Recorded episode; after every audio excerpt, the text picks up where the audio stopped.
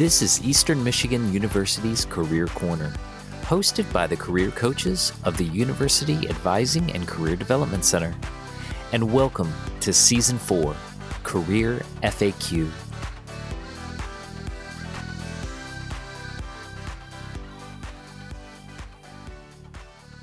Welcome back to the Career Corner podcast.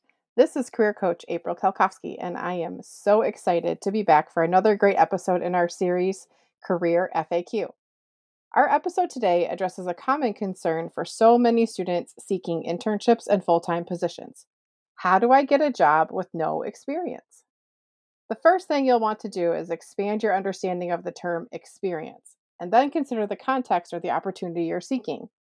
For example, if an internship or job posting describes the need for excellent communication skills and strong time management skills, I can almost guarantee you've gained those skills simply by participating in group projects, student organizations, and by holding down a part-time job while taking college courses. If you're applying to internships, take comfort in knowing that employers don't demand a lot of experience prior to taking on an internship. Usually, your coursework combined with either volunteerism or student organization involvement will be enough to provide you with the skills needed. When it comes to full-time jobs, more specific experience may be required and will be listed in the job posting. In general, though, transferable skills are just as important as specific experience. Transferable skills are skills you gained in a context different from the one you're applying to, but the skills are just as valuable in the new context. These essential skills include things such as interpersonal communication skills, insight into how you interact with and value different people from diverse backgrounds, skills in organization, time management, teamwork, an understanding of organizational hierarchy, and the importance of following rules, protocol, and structure. Think about all of your experiences thus far.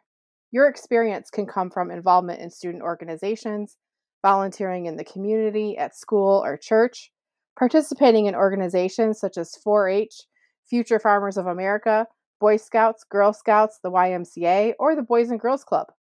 Another place you've gained skills could be from school or community sports teams. Now think about any part-time jobs you've held. Maybe you started babysitting or mowing lawns or had a paper route. Maybe you've helped neighbors or family members with yard work, minor home renovations, or pet sit for the neighbors. Maybe you've worked in fast food, at a clothing or grocery store, or at your aunt's cleaning business. During any and all of these experiences, you've practiced essential skills an employer seeks in a candidate. Believe it or not, you do have the skills needed to create a solid resume, showcasing the value you will bring to an employer. Employers need to understand what skills and abilities you bring to the table, and you'll need to represent these in a cover letter, on a resume, and during an interview. If you're feeling unsure about how to best present yourself and your skills to an employer, know that career coaches are here to help.